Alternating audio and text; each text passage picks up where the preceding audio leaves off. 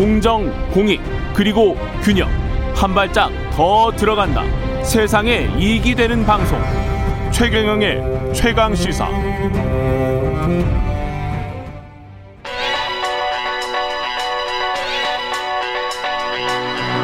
최강 시사. 박대기의 눈. 네, 박대기의 눈 KBS 박대기 기자 나와 있습니다. 안녕하십니까? 네, 안녕하십니까? 제 오프닝에도 삼성전자 인사제도 개편과 관련해서 좀 들어가 있는데 네.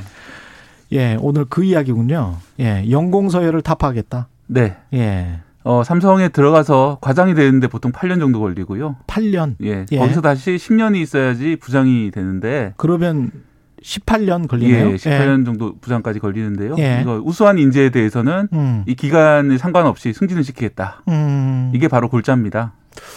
이런 제도를 도입한 이유는 뭡니까? 두 가지 정도 이유가 있는데요. 예.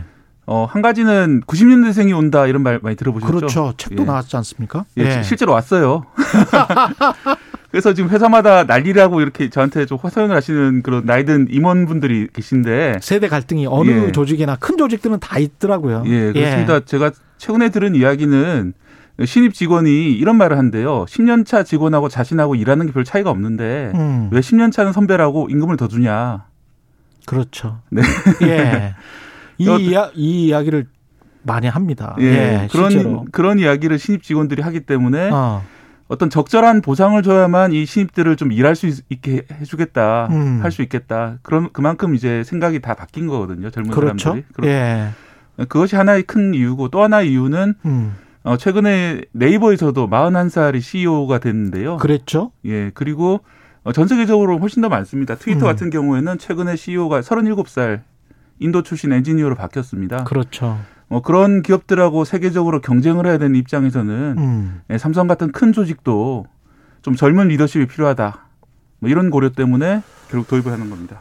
미국 같은 경우도 뭐 그 관직이나 이런 것도 32세였나요? 네. 그 예일대학교 교수였나요? 예. 그 여성분 그분이 공정거래 우리로 치면 공정거래위원회 위원장 된 거잖아요. 네, 그렇습니다. 예. 정치권뿐만 아니라 다 모든 분야에서 2030이 화두가 되고 있는 그런 상황입니다. 그렇죠. 능력 있으면 당연히 승진해서 중요한 자리에 올라야 되겠죠. 그리고 이제 뭐 나이 들었다고 해서 꼭 능력이 없는 것도 아닌 것이고요. 네. 예. 공정한 평가 기준은 있어야 될 것 같은데 공정한 평가 기준 이 뭔지에 관해서는 참 설왕설래할 것 같습니다. 예, 바로 그 점이 문제인데 실제로 예. 어떻게 운영이 되느냐. 예. 어, 삼성 말고 국내 다른 LG 같은 대기업에서도 음. 어, 실제로 30대 상무를 배출하고 이런 실험들을 해봤습니다. 최근에도. 예. 어, 그랬더니 이제 30대 상무가 막말을 했다. 이런 논란 때문에 30대 상무가 아래 직원한테 예. 예. 또 한번 이제 좀 음. 문제가 무리를 일으키기도 했고요. 예. 예, 삼성도 이런 문제를 알고 있기 때문에 보완책도 내놨는데요. 음. 어, 상대 평가를 원칙으로 했던 것을 절대 평가로 바꾸겠다. 예. 어, 직원들끼리 인사 고과를 적당히 나눠 먹던 것이 아니라 음. 어, 부서 전체가 단합해서 일을 잘하면은 부서 전체를 고과를 좋게 주고 이런 식으로 바꾸겠다고 했고요. 예. 예, 또 하나는 어, 동료 평가를 도입하겠다고 했거든요. 동료 평가. 예, 그러니까 부서장 혼자 결정하는 것이 아니라 동료들끼리 음. 누가 일을 잘하는지 평가해 보자. 음. 것인데 이렇게 되면 또 문제는 사내 정치 이런 것들이 문제가 될 수 있기 때문에 그렇죠. 일단은 시범 도입하는 식으로 도입을 했습니다. 동료 평가도 한국적인 문화에서는 쉽지가 않고 한국적 문화라는 게 또 장유 유서의 문화도 있고 우리가 유교를 네. 영향을 많이 받았기 때문에 쉽지 않을 것 같고요. 정규직 비정규직 문화도 좀 있고. 예, 그래서 이게 이런 인사 제도 변화가 과연 가능할까 이런 얘기가 있고요. 예. 실제로 스타트업 기업 같은 경우에는 음. 이 장유 유서나 이 직급별로 나눠지는 걸 타파하기 위해서 서로 상호 존댓말을 쓰도록 하고 호칭을 네. 예. 예. 를 들어서 제가 이제 최경영님 이러면 예. 선배는 저한테 이제 박대기님, 대기님 이렇게 서로 님자를 붙여가지고 존칭을 하자. 뭐 문화- 대기님, 경영님. 네, 대기님, 예. 경영님 이렇게 예. 하자 이런 문화들이 많이 나오고 있는데 예. 그게 이제 삼성 같은 거대한 조직에 잘 이, 작동이 될지 그런 것들도 의문이고요. 사실 어. 또 이런 제도가 잘 되기 위해서는 음. 한 회사에서 좀 냉정하게 서로 평가를 하고 음. 실적이 없으면 그 회사에서 나와서 다른 회사로 이직을 하고 또 실력이 있으면 빠르게 승진하고 이런 문화들이 생겨야 되는데 음. 어, 우리나라에서는 이직도 어렵고 해고도 어렵고 그렇죠.